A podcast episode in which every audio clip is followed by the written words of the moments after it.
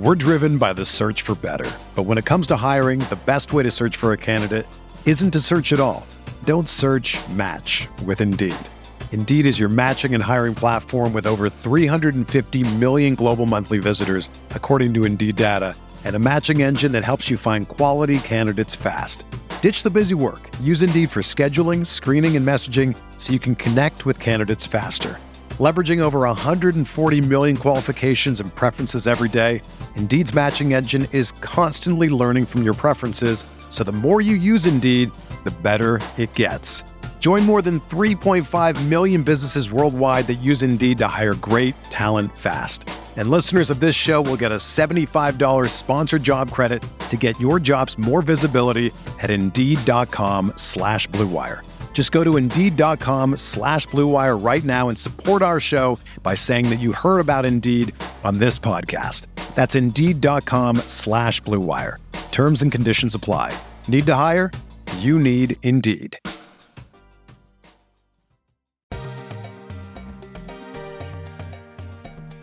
He turns, he fires for the win. He's got the bucket at the buzzer. Weber back to Bibby, has the open shot. Yeah! Ladies and gentlemen, up on those feet, put those hands together, and we'll meet tonight's starting five for your Sacramento Kings.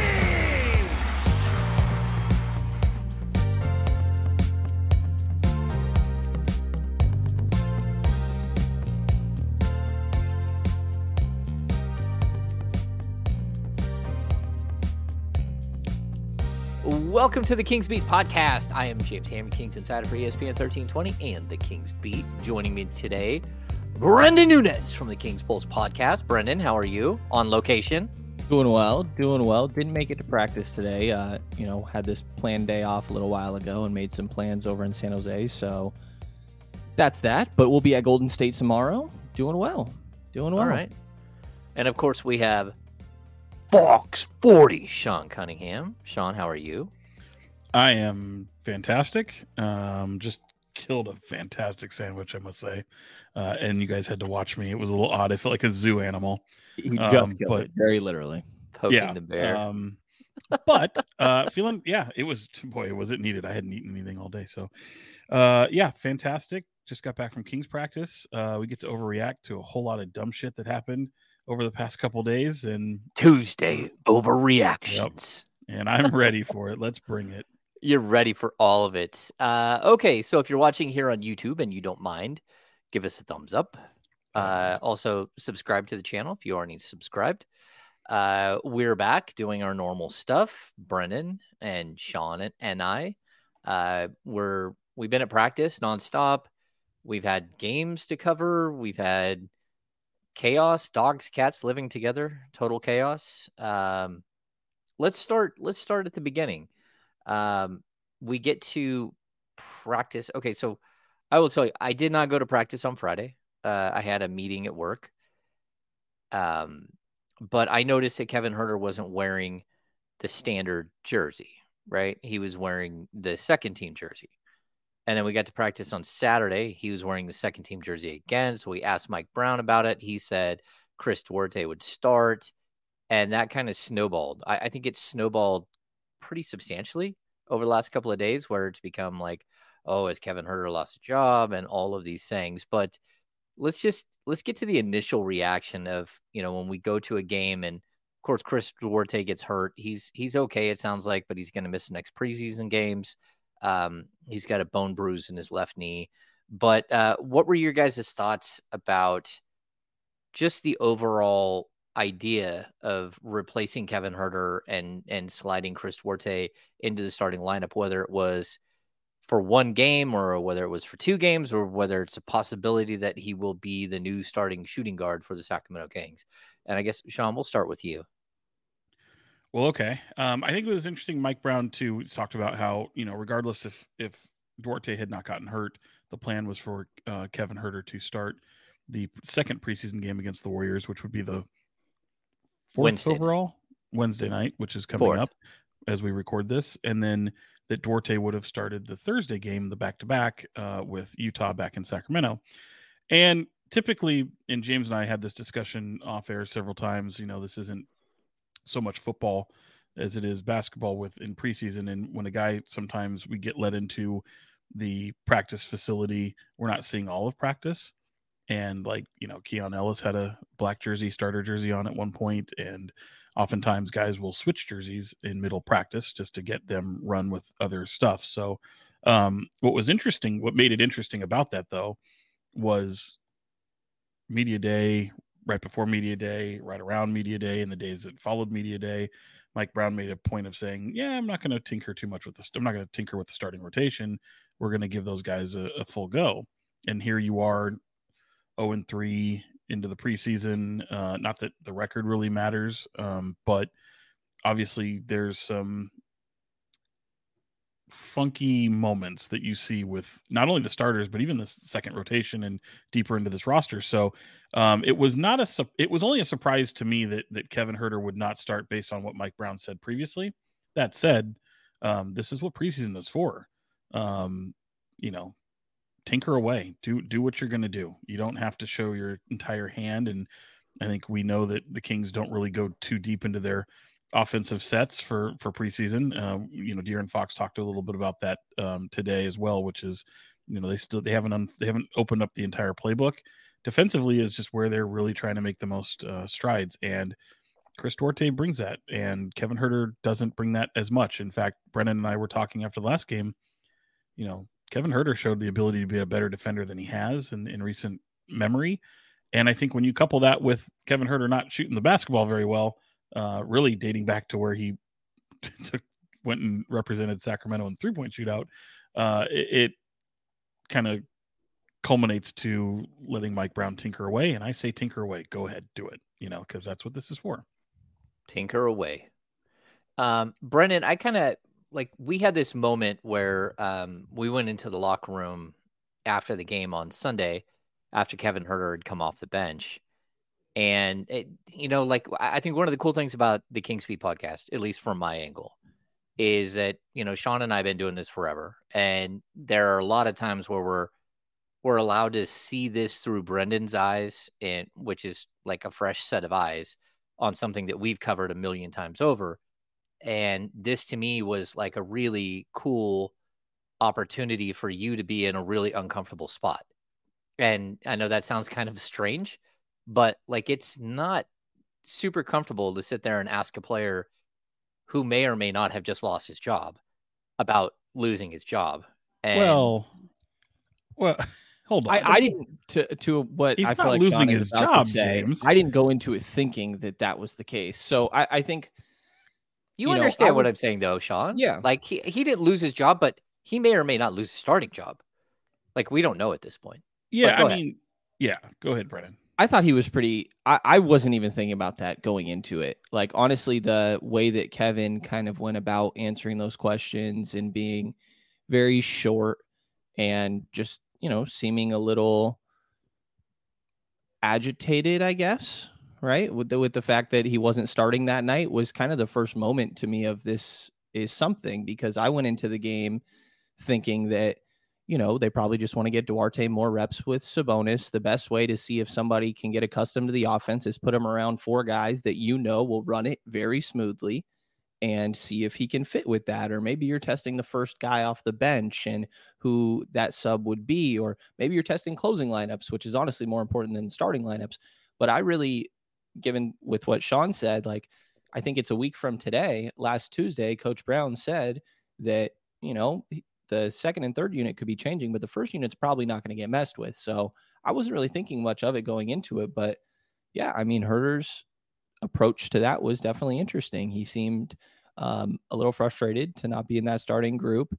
I thought it stood out when he was asked kind of what the conversation was like leading up to that moment, that he's, and if this was going to be a long-term thing, I believe you asked him, James, and he said he wasn't really sure, that coach just told him this is going to happen for the week and then you'll reevaluate from there. So, and when he got asked how Duarte do, his response was he played hard. And that was his entire response about Chris Duarte. You know, personally, I think he could have talked up Duarte a little bit. It's his new teammate. and been more of a, you know, internal competition is good. And I personally thought he could have handled it a little bit better just from my personal standpoint, but I get the frustration. And I think as long as that eventually turns into motivation to be better, which Coach Brown at practice today, I caught up on some of those clips, was saying that he's already seeing increased physicality from Huerter and hopes to see it climb. So I thought it was weird, the level of frustration that seemed to be there. But I, if it turns into motivation, then that's a good thing. Yeah, I, I enjoyed the moment, to be honest with you, because we were walking over. I'm like, hey, go ahead and take go ahead and take the lead. And I had a pretty good understanding that Huerter wasn't going to be too receptive to, like, I, I'm not even sure why Kevin came in the locker room, to be honest. Like, he didn't have to be there. And I, I thought it was a it was a solid move by him. But it also, it did kind of like expose the frustration, right? And, and I, I was kind of intrigued to see how you handled that, because I, again, this is about learning, and it's about, like, we've been through a coach getting fired, and it's one of those moments where it's like, okay, well, what questions are we asking? Like, no, we got you. We know where it's going. We we've been through this quite a few times. I thought it was like you handled yourself really well, and I I, I thought it was, again, an in, sort of an intense moment because Kevin took it there. And like, he was very like, like almost stern and very short initially. And I think he loosened up a little bit, but I also feel like he, like, it was, it was awkward. It was totally awkward. And I, I thought he, like, he answered the questions. He, he didn't go into great detail on a bunch of stuff. Um, but then, you know, I thought even like Tony asked him a question pretty bluntly, um, to say the least, and it kind of caught him off guard a little bit. And I, I thought that that was like an interesting moment as well. So uh, like this is, it's training camp, but it also could easily spill into the regular season. Sean, we were there today. Was there anything more that you gleaned from what Mike Brown had to say about this situation and uh, yeah. what we might see going forward? I'll also say real quick, Huerter yeah. may have been also slightly agitated because he just found out his Giants lost a pretty B S ending on Sunday Night Football. He, and he was he, wearing his Giants shirt. He was wearing it. Yeah. Yeah. No, that it's very true. But also, he hadn't seen what had happened yet. So I think it was like, I'm sure he wasn't too happy to watch his team. Yeah. But, but yeah, the Giants are a hot mess, too. He knows. He, oh, he knows. Yeah. He does. Because he, he does. He talked a lot. He talked him up, though. He, you know, he's a very uh, arrogant sports fan, which I like about him. You know, it's fun to mix it up with him sometimes. He's um, a New Yorker for sure. He's yeah. definitely a New Yorker. And, and I think maybe that's what we saw, Brenden. Was a New Yorker, like trying to, like, that's what it kind of felt like at a certain point. It's like, oh, that that's more of a New Yorker than Kevin usually is when he was answering our questions. Yeah. Ahead, I mean, Sean. Before I get to the Mike Brown stuff, I'll, you know, full transparency, I wasn't able to be there for that because I was on deadline. Um, I would have liked to have been. I did see Kevin in the hall when I um, was, was uh, exiting the locker room. Uh, didn't think he was going to speak necessarily, but was kind of glad that he did. I'm glad that, um, you guys had a, had a moment to talk to him, whether I was there or not. And uh, what I took from it is, yes, he should be disappointed because, for, quite frankly, you've been, he, he's been, he hasn't been playing well. And I think he knows that. And I think, look, it's certainly preseason. Okay. You don't, I know there's a lot of fans that, that have a, a tendency to group what happened, you know, last year and then trickle that over into the preseason and like, oh, this guy's trash or this guy's not, you know. Just remember the way Kevin Huerter played at the start of last year. I mean, that guy couldn't miss. Um, he showed a defensive intensity that I thought was much different than what you're seeing through a handful of preseason games. Kevin Huerter might look at it very well and say, I'm the scapegoat right now. I'm being the one taken out of the lineup.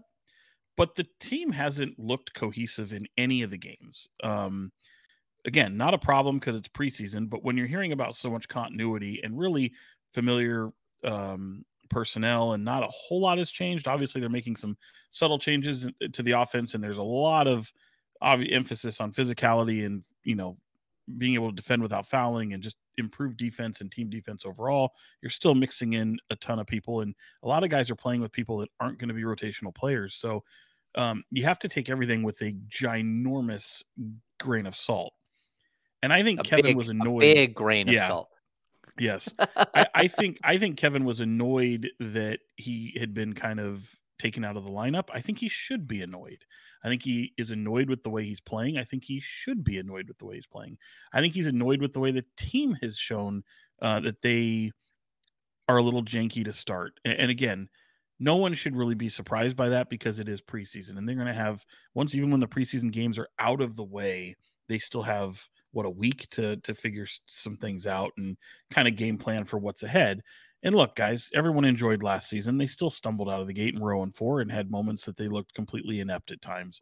Um, that's all well and good. I'm not, um, as, as shocking as this is, I know you guys will agree, nobody's surprised or shocked or anything here. I don't think they are either, but I think Mike Brown, to lead to go to your question about today, James, is what I took from that is I think he's trying to make guys uncomfortable. And if he knows that something bothers a guy, he's going to do it. He's going to be the poke the bear guy.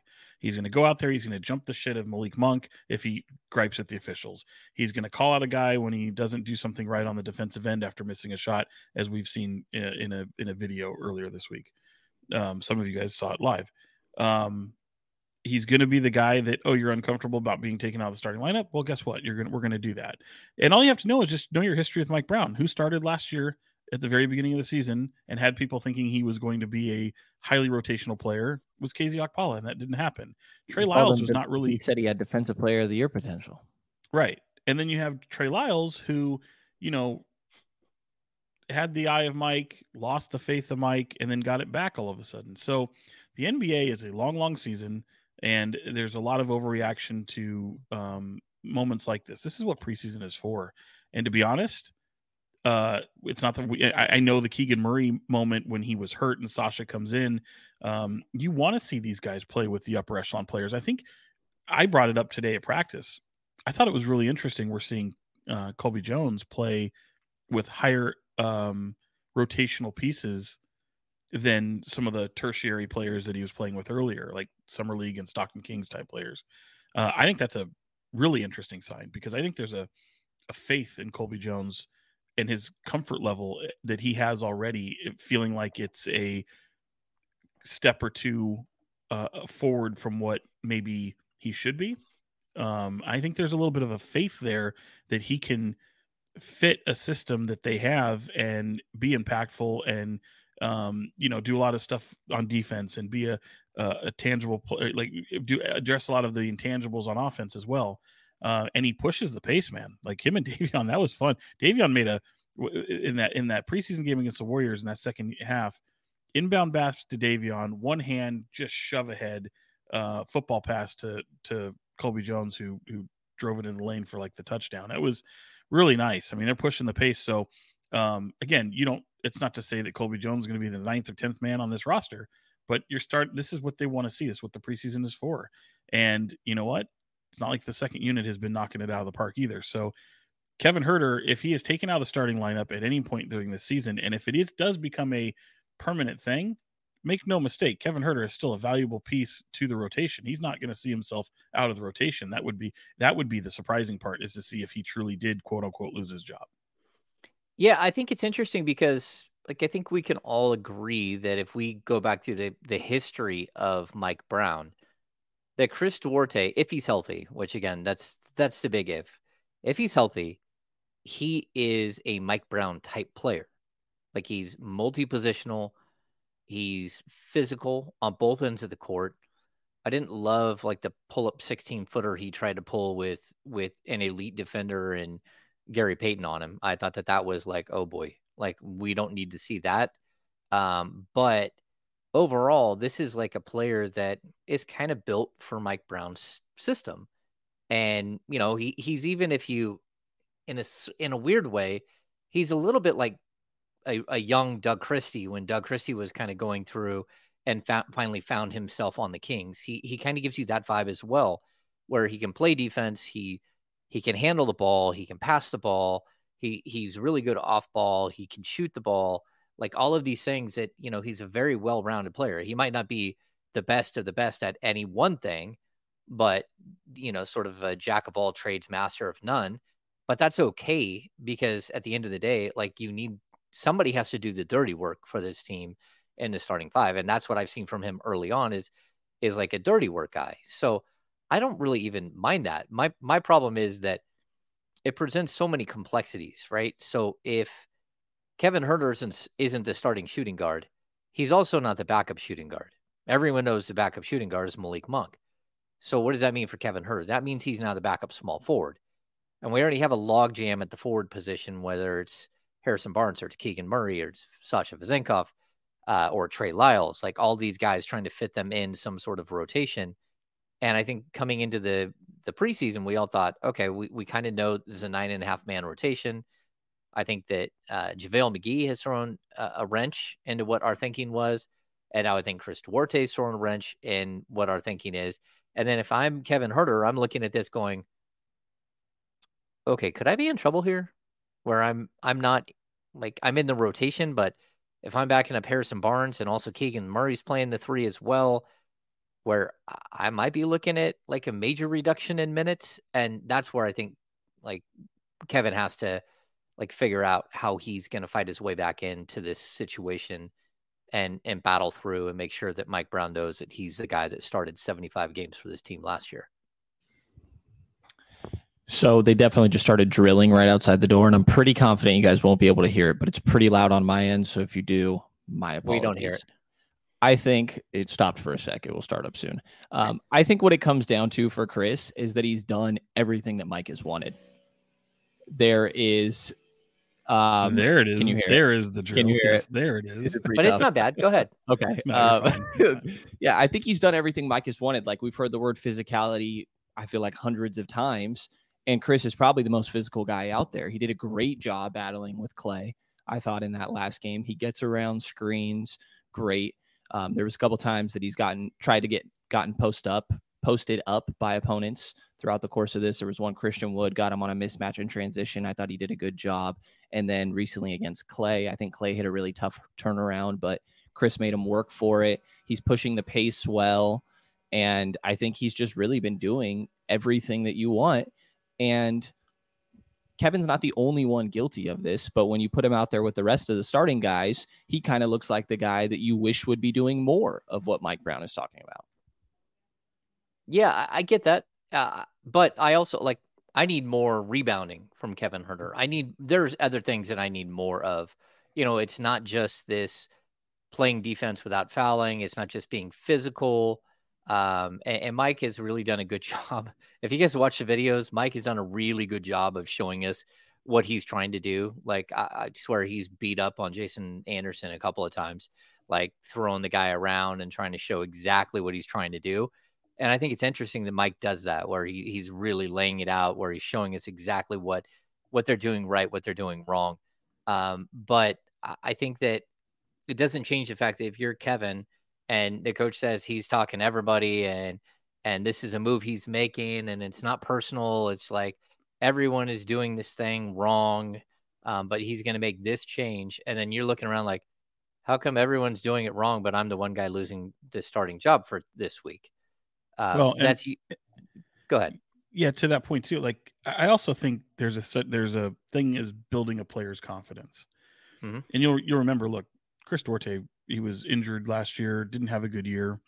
He comes over here. It's a new situation. Obviously has a familiarity with Domas and a handful of others, but really needing a enormous confidence boost to show that he can be. And that first game, I mean, he, he was very honest. First action, first game action in two hundred nine days.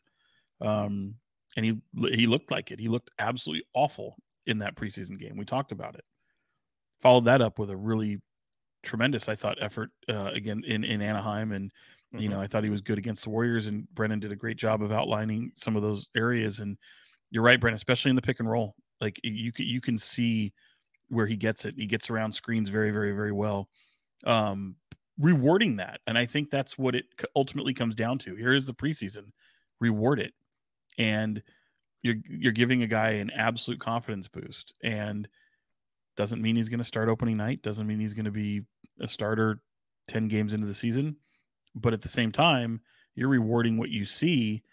And can he continue to do that? Can he remain impactful on that end? And with those players, let's see what it looks like with Domas. And ultimately, guys, what I think it comes down to is whether he starts or doesn't. I think Mike could be a little different in the way he adjust the usual substitution patterns. Like, you know, we would see Domas come out very early in a lot of games last year. And by the time Fox is ready to come back out, Domas is back in.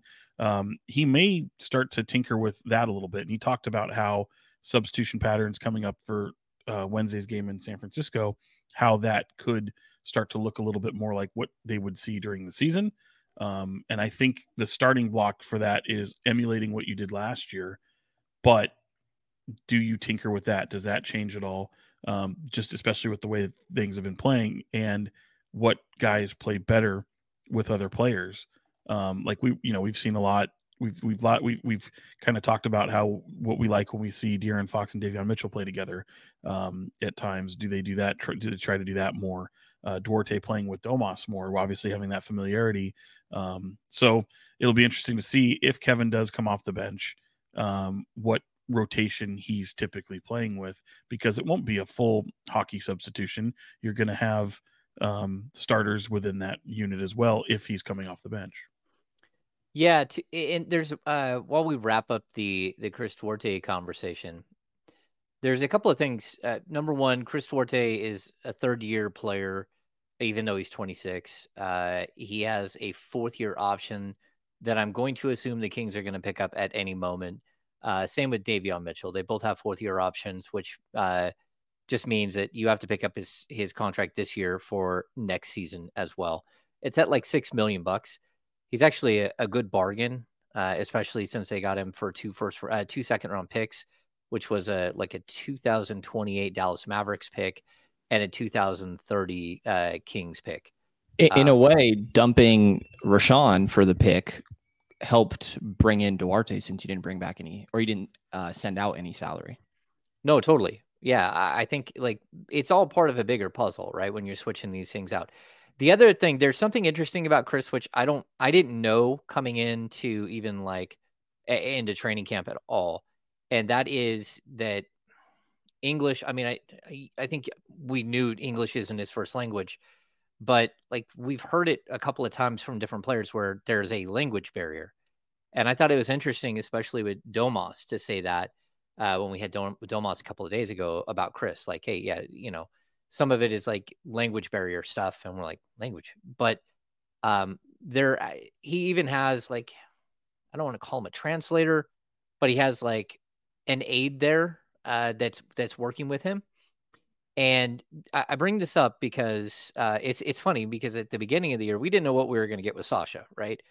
We're like, hey, what is Sasha going to be like? Uh, and then we hear him speak and you're like, and then he walks in the door and he's like, hello, I am Sasha Vezenkov. How are you? And he's just like this suave dude. You're like, hey, okay, you got a grasp of like four different languages. And I don't know what Sean just said because he hasn't. You should do on. that again. You should do that again. No. I want to hear that one more time. Damn it. Yeah. All right. But you understand what I'm saying. Like he's yes. like, he's put together. He's like, yeah, I got this. Right. Uh, and he can, he can own a conversation. Like he has dramatic pauses.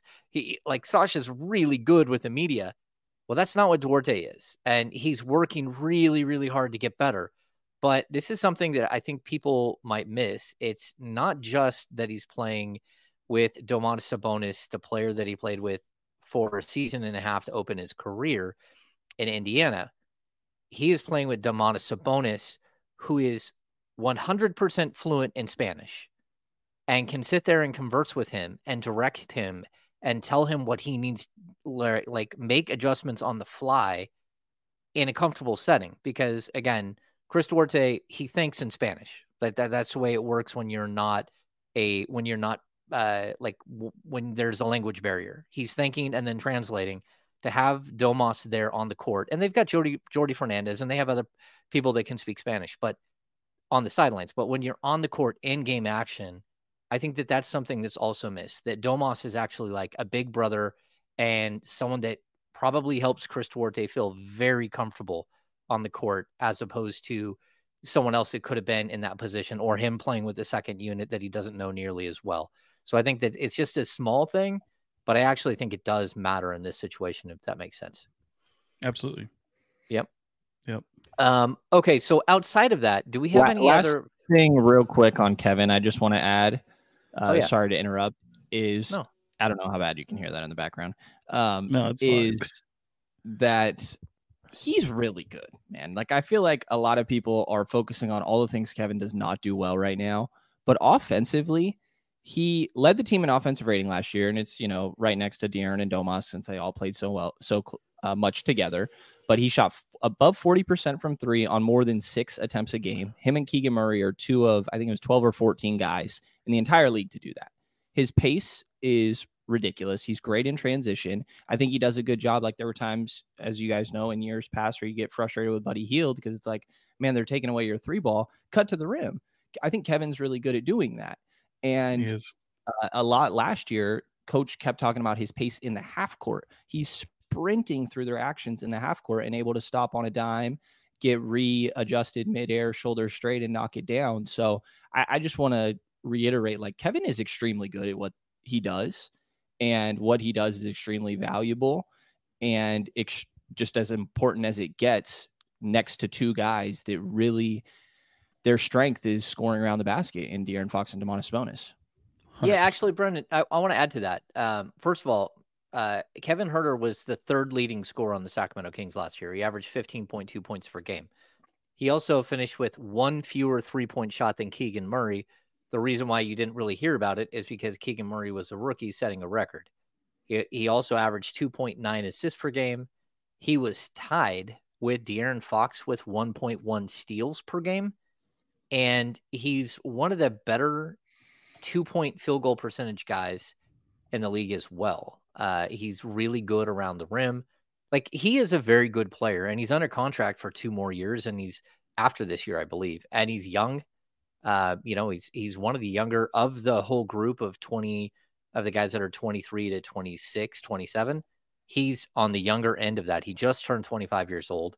And uh, yeah, I mean, I, you're right, Brenden. I, it should be pointed out that there are a lot of things that Kevin Huerter does well, and I, we we want to see it. But I'd also make the caution uh, because I was I was on the radio with D'Lo and Casey the other day, and Kenny said, "Well, you know, like, why are the Kings doing this for a guy like Chris Duarte?" And I'm like, "Whoa, whoa, whoa, whoa! What are we? Let's let's not forget who Chris Duarte was. Know your because history, yeah. Chris Duarte as a rookie." Averaged thirteen point one points per game. He shot thirty-seven percent from three, was a defensive like stalwart for the Indiana Pacers. He was a very good t- player. He was a, an all, uh, all rookie second team player. But in addition to that, you know, you have to remember that Kevin Huerter walked into this last season. The most he'd ever scored is like twelve point one points per game. So he had got to, you know, his rookie season, like nine point something points per game. He gets up to like eleven point nine, and then he hovers right at twelve points a game for four years. Chris Duarte averaged more than that as a rookie. And maybe it's opportunity, maybe it's other, other things. My point is that Chris Duarte is actually a ball player. He just had a whole bunch of injuries last year, and whether he can shake that or not is a big question. But he also, he fits what you're doing, and there's a lot of good to him. So, like, I don't think we should be like, they're both good players. They both can help this team. And I think the Kings are better if they're both in the the nine-man rotation, ten-man rotation. If that makes sense. You know, uh, typically so many of those rotations, you look at starters around the league, how many times you see a, a team that has like that defensive starter that plays twelve minutes, you know, where everyone else has a boatload of minutes. There's like one guy that typically has a, a, a significantly less minutes. And not saying that's going to be Chris Duarte or even a player like that on the Kings, but you see a lot of teams that do that, that they want to have a guy who's primarily known for defense in in the to start the game, and then typically they sometimes don't get the the run that others get. Yeah, and remember the Kings, like, they're not going to have any problem scoring. It doesn't no. matter what five are out there. They're not going to have any problem scoring. This team is a juggernaut, and we're seeing them toy with teams right now and not use a bunch of their offensive like play sets. Like, I, I think we're going to see this too. We've seen a couple of times with the starters where it was like, holy cow, when they start cooking. I mean, the f- first five minutes of the, well, I think this first three minutes against Golden State, Domantas Sabonis had hit two threes and had eleven points and in three minutes. Like, it's just like, what in the world? I mean, he's had, he's been pushing a triple double in the first half every, the last two games. They and, put up thirty-eight in that opening quarter. Yeah. You know, and he had eleven of their first seventeen. And the pace was incredible. The ball wasn't hitting the floor very often. Mm-mm. No, I, I, I also think, think we're going to see. Sorry, I was just going to say, I also think Fox has looked amazing. Like, the two All-Stars have looked in form. I like that Domas was taking those jumpers. I don't think it's a coincidence we saw that against Golden State, especially at the beginning yep. of the game. We didn't really see it much uh, in the rest of these games, so I hope we see it a little more. But Fox has been great, getting to the rim whenever he wants, finishing great. And I actually think he's been maybe the most improved defensively uh, very early on, obviously. Certainly, that's what Mike Brown said today, that like he thinks that on the defensive end, that's where he was so he's been really, really impressed. That Fox like completely changed who he was on the defensive end, and like his intensity is just different. Um, should we be concerned that Harrison Barnes has two rebounds in three games, or is this just like, come on, let's not worry about preseason numbers? Um, that's a good question, actually. I, I thought about that last night. Um, I think it's it speaks more to the fact, and this is why I brought it up to Domas before the game, uh, the, the Warriors game here in Sacramento. They just they finding rebounding help on this team. They might as well have a treasure map, and they they're just lost in the desert somewhere, because rebounding outside of Domas Sabonis is is terrible. It's non-existent, and that concerns me a great deal because it was a problem last year. Um, Certainly it was a, a point of emphasis and a need, but team rebounding just hasn't been there. Um, I think it's been, I think you could argue it's been better at times, but Harrison's not a real, you know, it's rare when he gets over ten rebounds. He doesn't really rebound that way. You know, I think you'd love to see Keegan do that, but he doesn't really do that very often. Um, I don't know. It, I, I think it is a concern. So I think it's a glaring weakness on the team. Brenden? Was it was it a problem that much last year, or was it just Kevon Looney? No, like, it, well, the Knicks. It was, it was Kevon Looney and the Knicks. it was it was Josh Hart, right? Yeah. Who just demolished the Kings. Right. I think Steven Adams had a big one, but I mean they were twenty-fifth in opposing offensive rebounds. Like, I, I don't know. I didn't think it was horrible that often last year. There were a couple times where it's like, okay, this is pretty tough, but I, I didn't think it was the worst. Like, I don't know. I don't know. They they, they definitely could better. use help. And to answer the H, the H B specific question, like, I think this is kind of, we know who he is at this point. So, you know, obviously you want him to get a little bit more boards, and that's part of the physicality. But I don't know. I didn't think it was a super glaring issue outside of the Warrior series. Yeah. I, I mean, I, well, Domas makes up for a lot, obviously. You know, he does. He it's, leads it's the league, just, and yeah, right. that, that helps. Uh, it does. Um, I, I'm trying to get to advance. There we go. Um, yeah, if I'm not mistaken, the Kings were one of the better defensive rebounding teams in the league. Uh, they finished number six in the league at at uh, in defensive rebound percentage, so seventy-three point one. They were tied with the Clippers, six and seven. Um, overall rebounding, they weren't great because they were really bad as an offensive rebounding team, and um. You know, they overall, they finish it at seventeenth in rebounding, um, and offensive rebounding. I believe they were, yeah, they're like twenty-third in the league in offensive rebounding. They're, they're not a good offensive rebounding team, but very specifically, I think there's a reason for that. It was because in the first two weeks of the season, they got their asses kicked in transition, and Mike Brown said, okay, no one gets a crash anymore. You got to get back. We're not doing that anymore. You guys can't, right. you guys can't be adults and crash the boards and get back and, and have each other's back. And so I think they went away from it. But yeah, Brenden, I, th- I think you're right. When it, they weren't horrible. They were a good defensive rebounding team. A lot of it is Domas. I mean, the dude basically like carries the world on his shoulders when it comes to rebounding for this team. But I just, I have to see more. Even like Sasha Vezenkov, I'm like, hey, six boards. You mixed it up. I, I think there were multiple times where you're like, oh boy, the athleticism. That's where you started to see the athleticism. He can't rebound outside of his zone. He's got to outthink everybody. He's just got to go magically know where the ball is going to be and show up there. If he's in the in the post and he's going up amongst three, two or three dudes, he's not getting the ball. Although he did have a couple of tip outs and stuff like that, but I still think like he can be a little bit a little bit of a brawler down there, and he can actually provide something for you. But I, I honestly, it happened about January, maybe as early February, Harrison Barnes just stopped rebounding. His number just, he he went from like five and a half rebounds a game to three and a half rebounds, three point two rebounds per game the whole second half of the season. And I thought it was a weird thing that happened. And I maybe it was because he was shooting more threes. Maybe there was some sort of reason for it. But either way, there were too many games with, you know, one or two rebounds last year. And if the Kings are going to be successful, they need him and Keegan and Trey Lyles to step up and actually, and, and JaVale McGee to step up and actually become rebounders. Um, is there anything that has surprised you guys so far in, in training camp outside of the, the Huerter Duarte situation?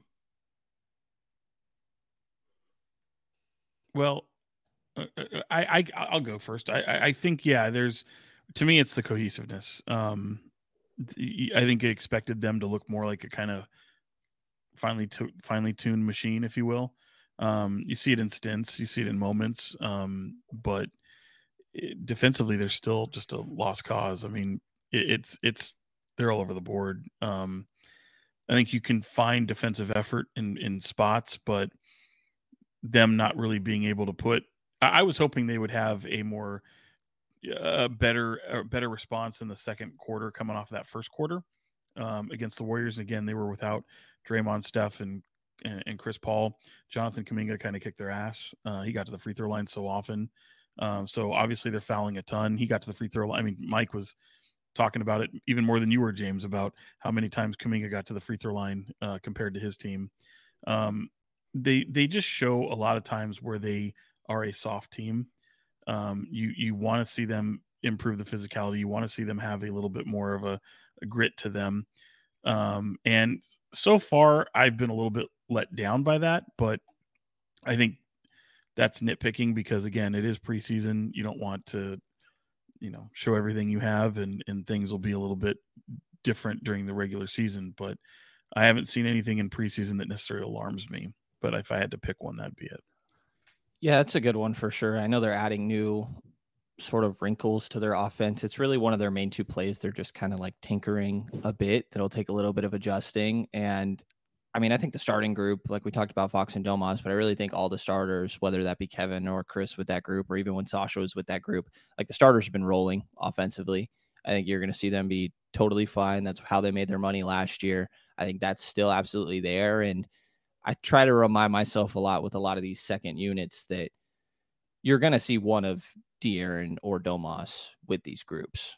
Or know, Keegan. Or Keegan. Um, maybe De'Aaron or Domas and Keegan. Um, so I think it's going to look a whole lot smoother when we get back to those sort of rotations. I think the offense is going to be fine. I mean, I think it's been a lot of as expected, really, outside of the Kevin Chris conversation and obviously monitoring where Sasha ends up falling in all this. Um, okay, uh, we're gonna do this a little bit earlier than normal. What, but what about gonna... you though, James? You didn't, you didn't, you didn't play the game. Oh, okay, my bad. Um, yeah, I, I agree with Brenden that the starting unit, and and it is, it's interesting how it looked the same with Sasha, it looked the same um, with Chris or with uh, Kevin at the two. The offense has shown flashes of being beyond brilliant.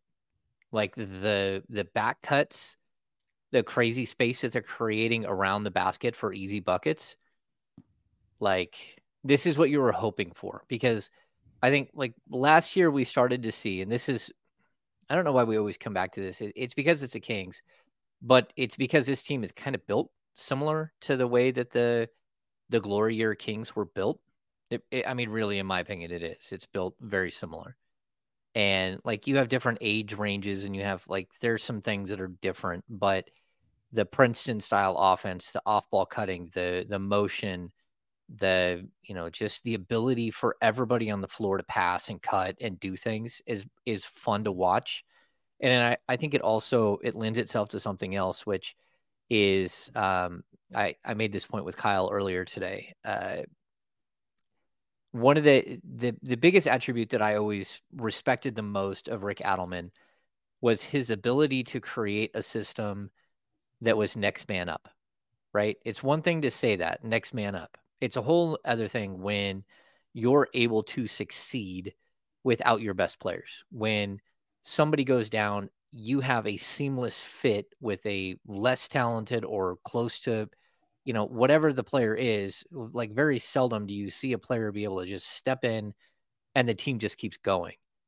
And I think that's where we're getting with this team, which is cool because that's what you're hoping for, that you're able to create something where if you do lose Domas for, for two weeks, you can still withstand some of that. If you do lose Fox, if you do lose, you know, even if it's you lose Malik Monk, you still have the ability to keep playing. And it's something that whatever was, you know, we saw it in Sacramento with Rick Adelman.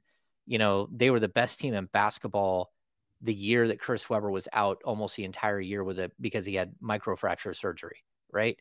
They were the best team in basketball. It wasn't even close. They ended up winning like sixty something games without your superstar. And Adelman went on to play, went on to coach like the Houston Rockets. Rockets won like twenty-one games straight one year. And it, it like game eleven, I, I think it was that Yao Ming went down, and game twelve, Tracy McGrady went down, and they just kept winning.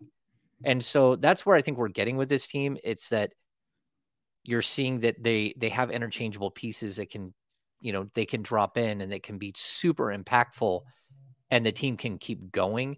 And it's why I don't buy all the B S from the outside that this team somehow miraculously stayed healthy the entire season.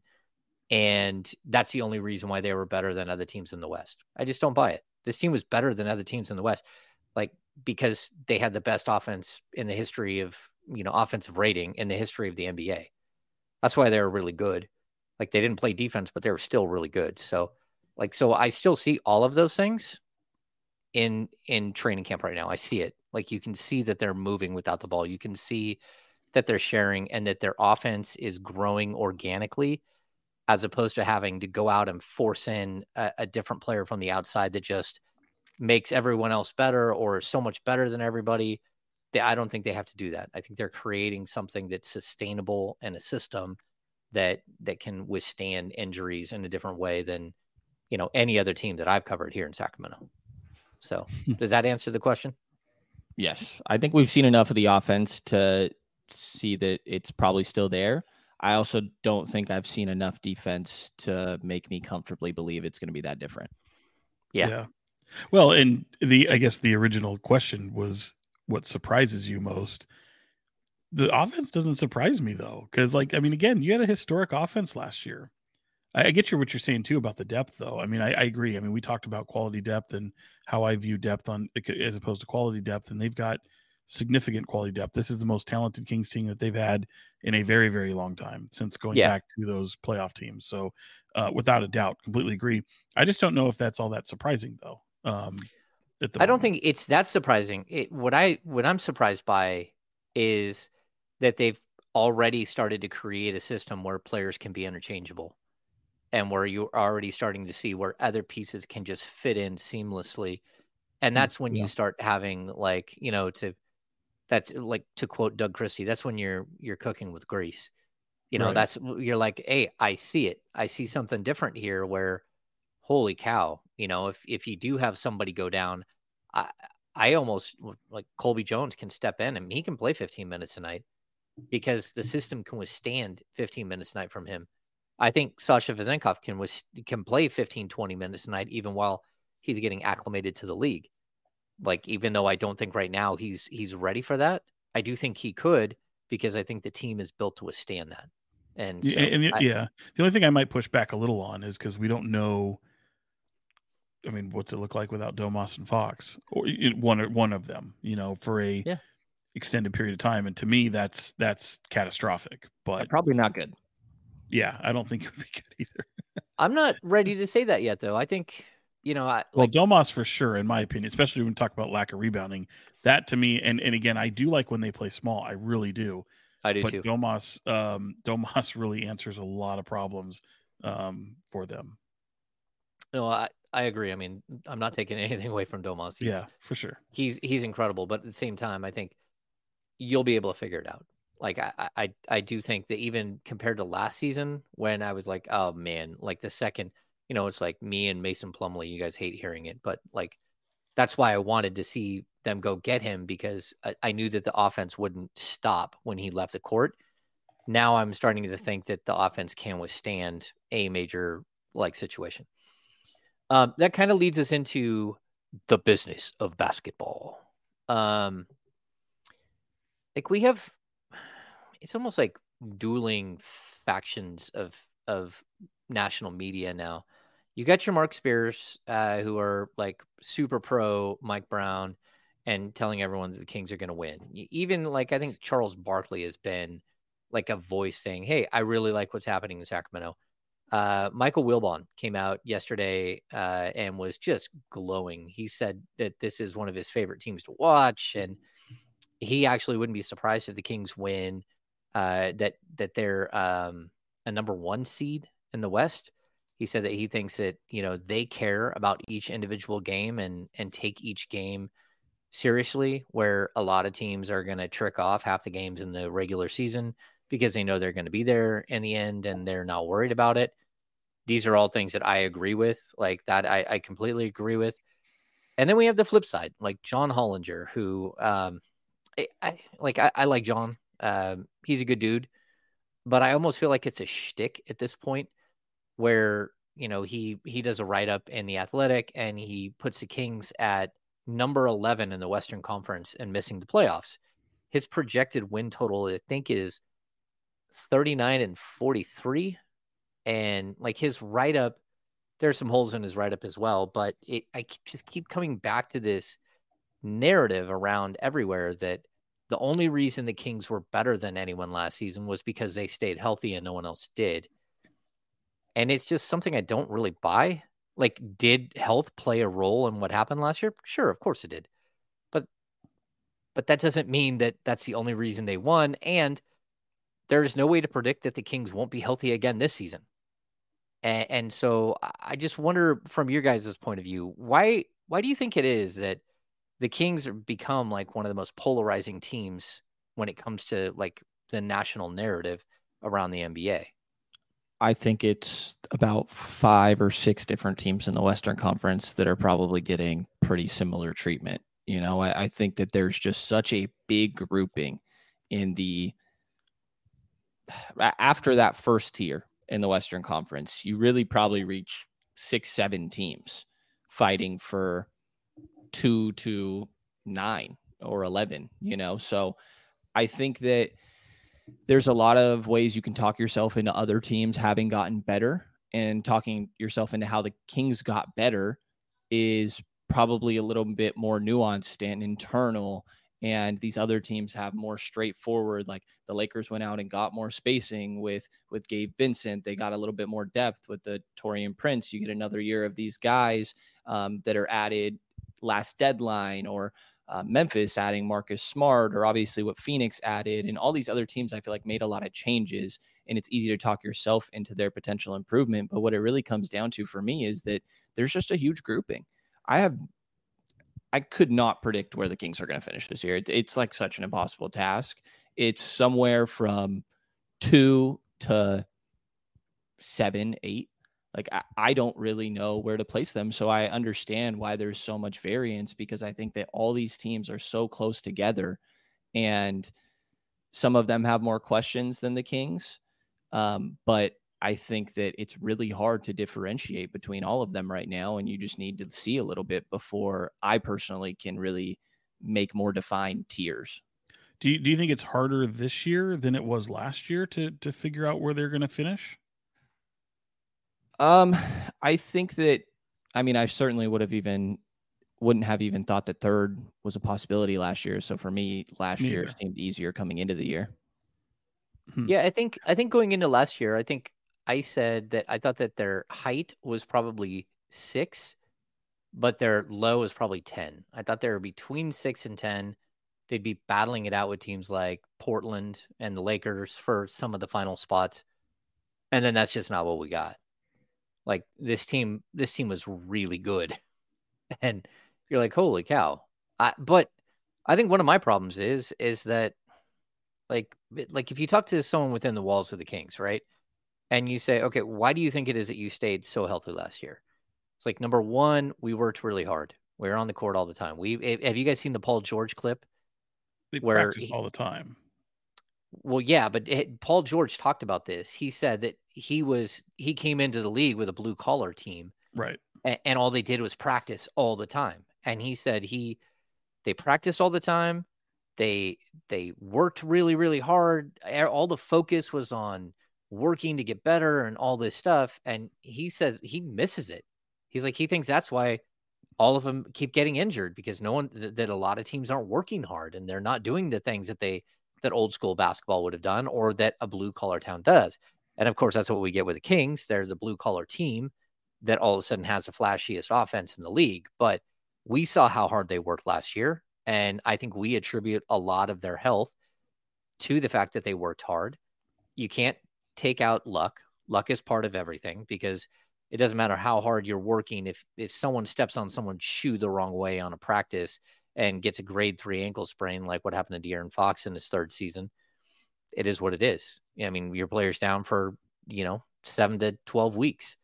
Um, but I, I think sort of the other thing is that I think a lot of these guys that are missing, even though a lot of the writers are missing, is that the Kings don't have a player on their roster that has a history of major injury. Like they're, you know, again, let's go to Paul George. We all know he's, he broke his leg, but he's also a, he's had a knee issue. You go to, I mean, Chris Paul's broken everything at this point. You go to Anthony Davis. He's never been able to stay healthy at all with, you know, like literally a litany of injuries all over his body. Look at, uh, what's his name? Uh, Zion Williamson. Zion can't stay healthy. He's had foot problems. He's had weight problems. Like they're, all of these teams have players that have a long history. The Kings don't have a guy who you have to sit there and worry about a, a six hour plane ride swelling up his ankle the size of a cantaloupe, and he's not going to be able to go for the next two games. And that's, it's part of the way the, the team was built. It's part of the age group of, grouping of the team. But I'm also not going to excuse it and say, like, you know, they just don't have injury prone players. And that's okay to say too, where every other team in the West, they do.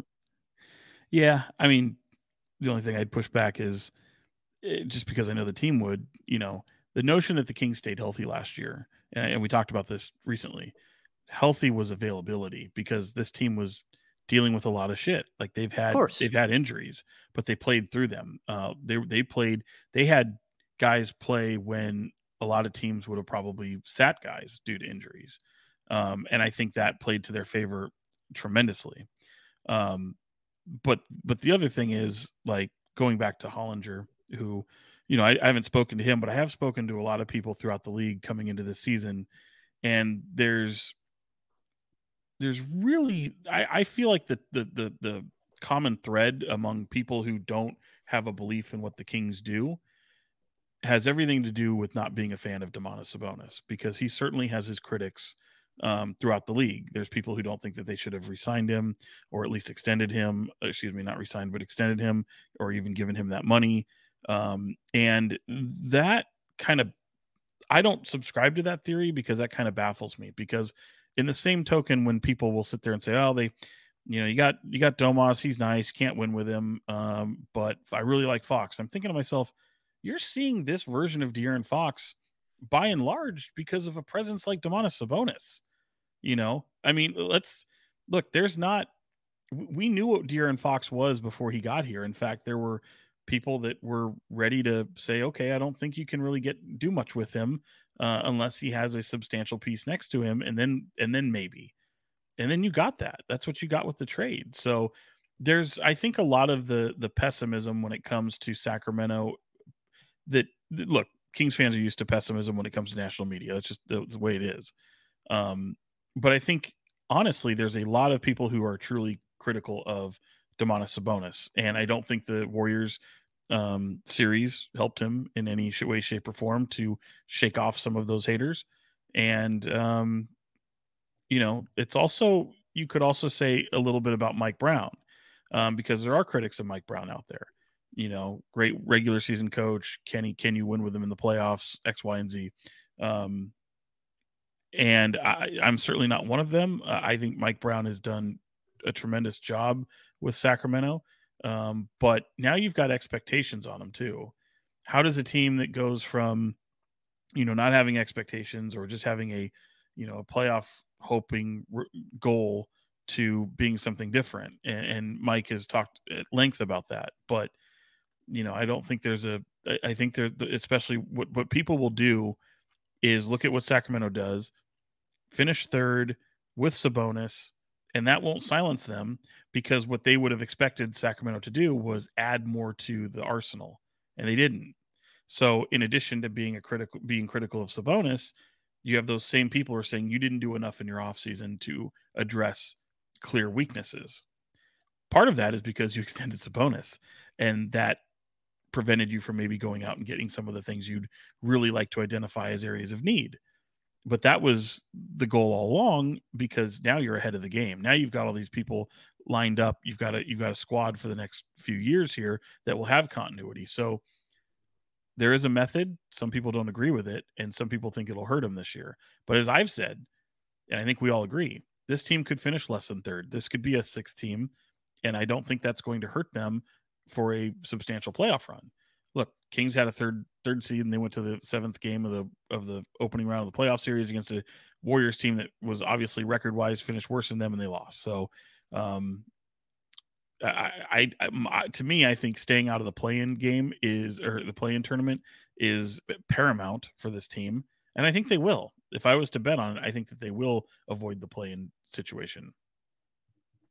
Brenden? Yeah, I mean, I think that betting on that's fair. I think that this isn't the year that I'm expecting them to take that next jump as an organization, though. You know, I think that Monty McNair was on the broadcast while we were at the game the other day. I listened to it back, and talking about how they have so much of this core locked up for three plus years, like De'Aaron Fox, Domantas Sabonis, Kevin Huerter, Harrison Barnes, Keegan Murray, and then, you know, Malik Monk's really the one. And then you have Davion Mitchell, Chris Duarte. They're going to go into restricted free agency, and not this offseason, but the next, more likely than not. Um, so you have these guys locked up. And I think that you can be patient on when you make your next swing to add your next guy that, in my mind, you need to really take that next jump. So if you float around the same air that you were in last year, I think that's fine. It's about, can you be more prepared going into the postseason to have some success there, have a competitive first round. If you can get into the second round, it'd be phenomenal. Um, but, you know, they have the ammunition to eventually make that move to take the next jump. But I still think that since that hasn't been made yet, I'm kind of expecting a team that's in the same sort of realm as last year. And I don't think that's a bad thing. That doesn't mean there's not things to watch for. Yeah. I, I mean, like, if I'm going to put a number on this team, and and I think we'll do this next, like, I expect them, I, I will say this, I expect them to win considerably more games than anyone ex- than other people who do, um and that's because I think they do care about each and every game. I think there is a a micromanaged, like, focus on each individual night, and and being your best every night, and avoiding long losing streaks, and being cohesive, and all this stuff. I, I think there is a That is who they are. That's what their identity is. And year one of Mike Brown is who they'll be in year two of Mike Brown. Like, how that plays out over the course of a like seven year window, I don't know. We'll see. Um, but for right now, um, I, I still think that they're a team that believes that there are a lot of people who don't have faith in them, and they have to prove everyone wrong again. And so I'm going to expect them to win more games, especially early in the season, than than other people are expecting. Um, and so, like, look, I, I don't know why the dynamic is, though. I, I think the Kings are still low hanging fruit. They, they always have been. I think they were last year, they became like the darling of the N B A and took home every like imaginable major award except for like M V P and most improved player. Um, so yeah, uh, like at the end of the day, I think that there is something about like, hey, look, everyone's so high on them, I'm going to put them low. I'm going to, I'm going to bet against them. And it's the Kings. So I'm, I'm basically betting against a team that for sixteen years proved you right. And, and all of a sudden one year proved you wrong. And so I think there's some doubling down. Uh, but at the same time, like, I have a little bit more faith in what's happening here than I think a lot of people do. And I think it's because we're close to it and we're watching it every day. And we know the commitment level that we're seeing, and things can still go the wrong way. Uh, but they, I still don't. Go ahead. They just have to prove to people that maybe weren't keeping a super close eye that last year wasn't a fluke. You know, from yeah. an outsider perspective, it's like, okay, great, you did it. You were bad forever. Show me this is real. No, I get it. Uh, like we rewind back. You remember, I think it was Sean, you were in December where you said, this is a good team. And I was like, the fuck? Like, is that Sean Cunningham? Like, uh, that's a little early, bro. And then at Brenden, I think in like January, you're like, I agree with Sean. And I'm like, what? The, what the, who, who are you people? Like, what Dogs is happening? Cats living together. Yeah, complete chaos. Exact, exactly. So we got to like March, and I'm like, all right, they just rattle off a bunch of wins after the All-Star break. They're the best team after the All-Star break. Okay, they're good. I'm in. Like, and that's where I was at the whole season. I still want to see them prove it, that they can do it again. But I also don't understand why anyone would think that they, that like there's some magic pill to stop this offense that was electric and then went out and added more offensive weapons. Like, yeah, their defense could be really bad, but offensively, this could be a lot of fun, and we could see do, a lot of entertaining I, basketball. I do like what Mike Brown points out when it comes to the offense and the defense. You had a historic offense. Duplicating that will obviously be difficult, but you're capable because you just did it, and you've got largely the same personnel. But you have so much room to grow defensively, yep. And that is such a... um. I, I can see why people look at that optimistically. However, I do see how... However. However, because you have so much room to grow, it's possible you could get worse. And and I I would hope to God that's not the case with this team, um, because there's not much further you can get, but it is possible. Um, and I do think, look, if they could just get into the top twenty... Um, and, and it's got to be so frustrating for him and his staff. I mean, I know they talk about how in the in the playoffs they showed the ability to to be a team that defends. I'd also say too that just happens naturally in the playoffs because you're scouting a team that you're playing seven times or upwards of seven times in a series, the same personnel, the same stuff, and it good. There's going to be changes. We saw how they make adjustments. But night in, night out, going from a Detroit to a Milwaukee to a Miami to a Lakers, like that's that's harder to defend against because your personnel is constantly changing. So, but if they can somehow get into the top twenty, I think that would take a big, big, big step forward. Brenden, you got you had something? Well, I mean, I, I think the same. You know, I'm a little more. I don't know, room to improve is the kind way to say it, right? Like they yes. were bad last year and they could just be bad this year again. But again, offensively, they were great.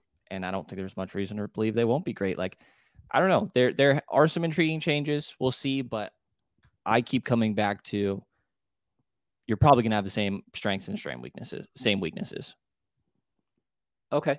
I, I, I think I'm going to add two things. Number one, I, Mike Brown keeps saying this, you know, it's really easy to go from here to here, but then to go from here to here is really difficult. I actually think that there's another jump before the jump for this team.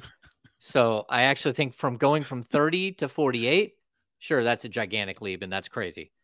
But I think this team can go from forty-eight to fifty-six and still not be the team that like has a has a legitimate championship shot.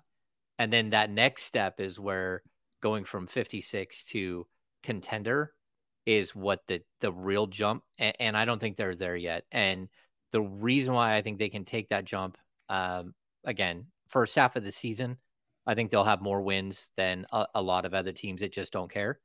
Um, but the other thing that I'm going to keep pointing out is something that Alvin Gentry beat us up with the entire season before. This team was not good at home, and they have no reason to be bad at home. And if they can figure out how to fix that problem, there's like a legitimate, like nine wins sitting right there for them. Like without any question, this team won twenty-three games at home last year. So we can talk about offense. We can talk about defense. It doesn't really matter. Like if you win at home, if somehow you come up with twenty-three, twenty-four, twenty-five wins on the road, but you can bump your, your home total up to over thirty, which is what good teams do. This team will win fifty something. And it won't even be difficult. So De'Aaron Fox better still be that clutch guy, by the way. I think he is. I think everything we saw is real, but there were so many close games that he just absolutely bailed them out of that, you know, you, that, better be real. And I think it is. I think we saw it a couple times in previous years in his career too, when he got the opportunity, but like just to play the other side a little bit, they got bailed out a lot by De'Aaron Fox, and hopefully he can do that again. Again, I think he will, but you, that won you a lot of games last year, a lot of close games. I agree. But my counter to that would, Brenden, if you're better in quarters one and two, there should be at least a handful of games where you don't need Fox. Yeah. Where this team did not blow out teams that they should have.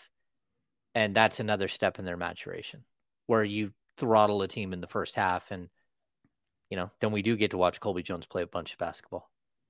Um, you know, that, again, I, like that's a reality. This team kept it close way too many times. If they didn't, if they just like eliminated their opponent in the first half, they would have won a lot more games. We might get more Keon Ellis. Keon Ellis. Three, three straight threes in that game. Oh yeah, you know he's just wearing wearing number twenty-three as he should. You know, I may have said something vulgar to James that we don't need to repeat about once he got his first three or his second three. I was like, oh, I wonder what Brendan's doing over there. Jesus, I think I Jesus, Sean, Jesus, Jesus. I was having a great time. Mary and Joseph. Yeah, I see. That's what he was saying. I bet you. I bet you were. That you were having a great time. You're having a great time back there. Yeah. Um, cool. Brenden, by the way, I got to give him a major shout out because he bailed me out in a huge, huge oh. way the other day. Because Chris, Chris has my uh, my coworker has my laptop cord, so the one that we use for our docking station, I always have to grab, and I left it at the station. And Brenden bailed me out with a U S B C. You tried to as well, James. I appreciate that, but J- Brendan's worked, and uh, he was very yeah. patient. Fox is cutting me a check, so. Yeah, we there it is. Make that, Fox make that forty happen. Is cutting Brenden a check. Um, sweet. Okay, do we have any final thoughts, Brenden? What do you got, Sean? What into what went into this decision to go with the black hat, black Hurley hat with the blue logo today? Is there like a little blue on the fit that you're complimenting, or this has a, this is this you can't oh, tell, but this is a navy logo. Blue type shirt. So, okay, okay. Uh, I'm in the process of uh, washing some of the.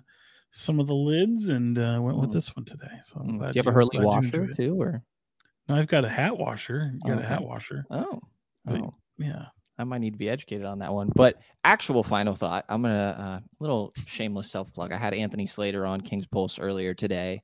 Um, got to talk about the Kevin and Chris situation. Got his perspective a little bit on JaVale McGee, having covered him in Golden State and what he can bring on and off the floor, and a little bit about where Sac and Golden State sit in the West. So little plug, check that out. King's Pulse. King's Pulse. There we go. Sean, you need to shamelessly plug anything?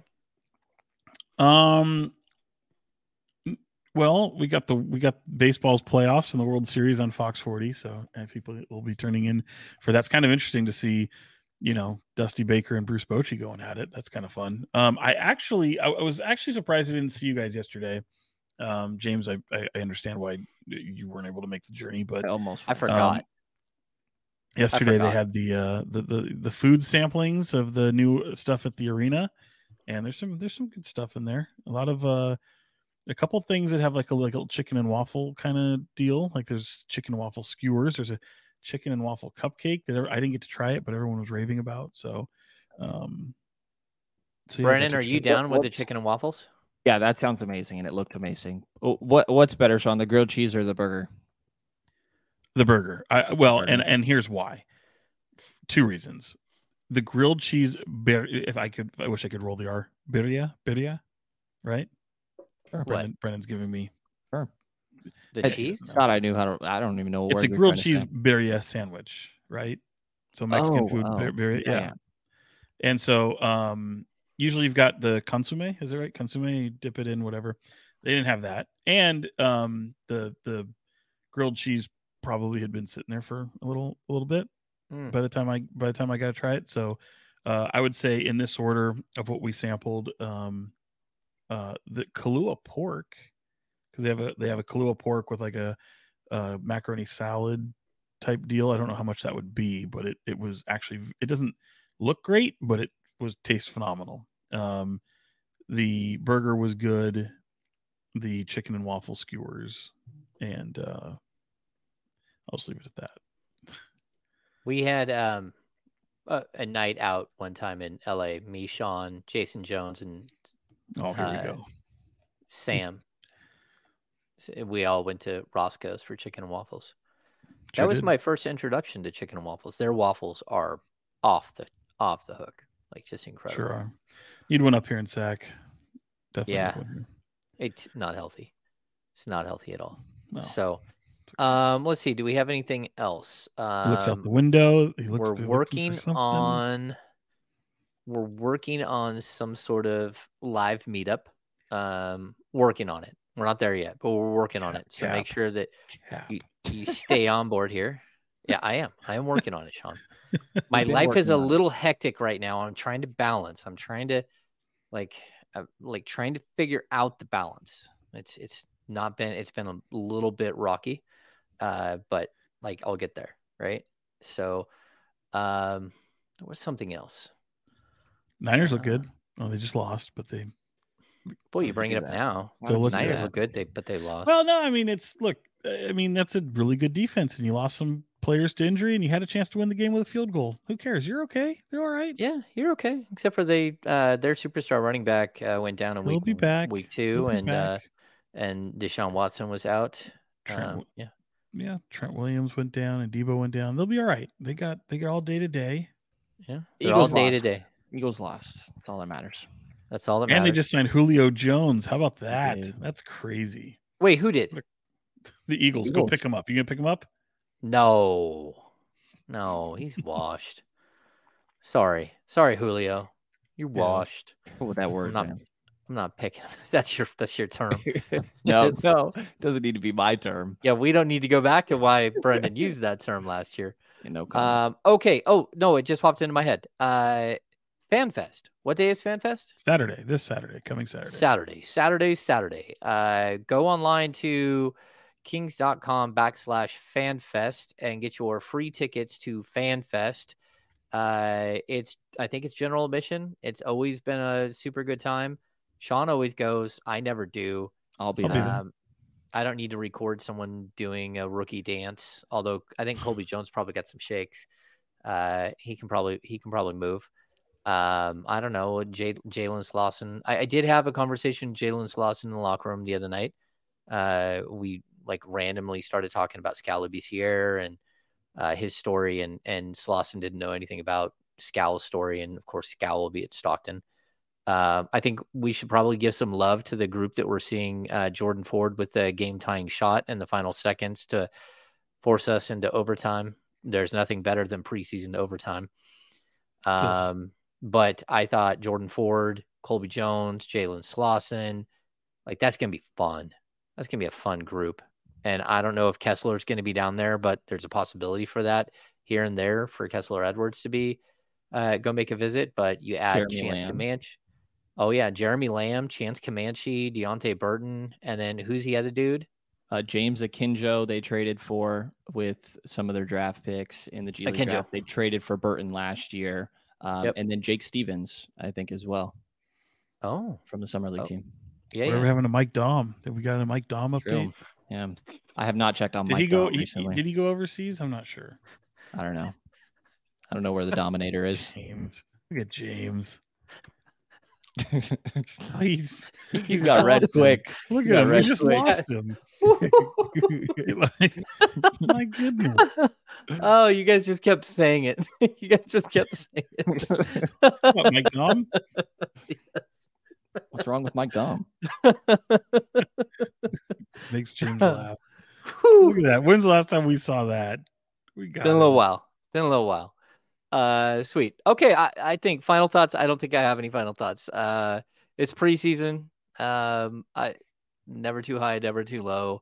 Um, and, and don't read any national reports right now because they're going to drive you bonkers. Um, Brenden, you want to go see uh, Killers of the Flower Moon with me? It's like a four hour movie. Is that a four, it's four hours? God. It's like, it's like three and a half. I think it is. Are we watching Ooh. it all at once or? All in one sitting, pal. Not in oh. seven si- sittings, Brenden. mm. Mm. No. Where are you going? Not, not oh, in seven. We can we can figure that out. Let me know. Let me know. Yeah. I'll, hey, I'll I, like at least send me a text. I might I might consider it. I might consider it because it, it would right. be a really funny if we did a meetup at and just watch the movie. Watch the movie. No, we're not you doing know, that. With bunch probably of not that. Probably not that yeah. movie. That's, I felt that's bad. Gonna be a long one. I'm always encouraging Brenden. He was like, "Hey, you know, hey, nightlife. We can meet up. Blah blah blah. We live close to each other." The the one time he hits me up, I'm like, "Oh yeah, this isn't a good night." What a jerk! What a jerk! I had something like that. Can you get out? All right, Let, let's wrap this thing up. Um, thanks for tuning in to the Kings Beat podcast. If you're still watching uh, our ridiculousness, please give us a thumbs up. Uh, ratings and reviews help. Uh, subscribe to the channel here on the YouTube, if you don't mind. Uh, give us comments. Like, like we love to ignore your comments. It's cool. Uh, that's how we roll. Uh, we'll try to do a live show sometime soon. Um, so then that way people can join us here while we're being goofballs. Um, outside of that, it's going to be, I think it's going to be a really fun, interesting season. Uh, we had seventeen thousand eight hundred thirty-eight, I think was the number the other night.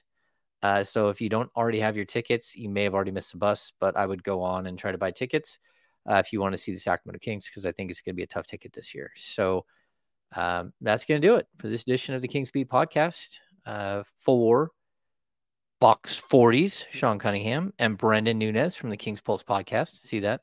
This is what happens when I don't get uh, podcast candles. They don't get big closing mm. announcements. Do you want me to get you some candles? No, well, Brenden doesn't have one. Brenden, no. do you have a do you I have your podcast have candle? No. We have one podcast candle today. You want to know what it is? I've used it before. It's the Blue Lavender Breeze. Ooh, Blue Lavender Breeze. I thought it comes like in Rihanna. Like a cool jar, although it's really hot. That's so I'm losing. Yeah. All right. I'd love That's gonna, have, you ever, have you ever gotten a Rihanna themed candle? No, but what a phenomenal idea. If you find me one, let's get one. Now we know the perfect gift for Sean for Christmas. Yeah. uh, go on your local, what is it, uh, Pinterest? Is that where you can find stuff like that? Or is it, no, no, I don't Etsy. Get my candles on Pinterest. What are you talking Etsy, about? Well, for that oh, candle, I'm sure you could get you could get that candle. Even if it's like one of those metal sleeves that puts like a thing up on the wall, like a shadow up on the wall of Rihanna. Sir. Oh, now we see. Now we got this figured out. Crossing the line. Sir, you crossed the line. All right, again, that's going to do it for this edition of the Kings Beat podcast. We'll see you next week, or maybe later this week. We'll see.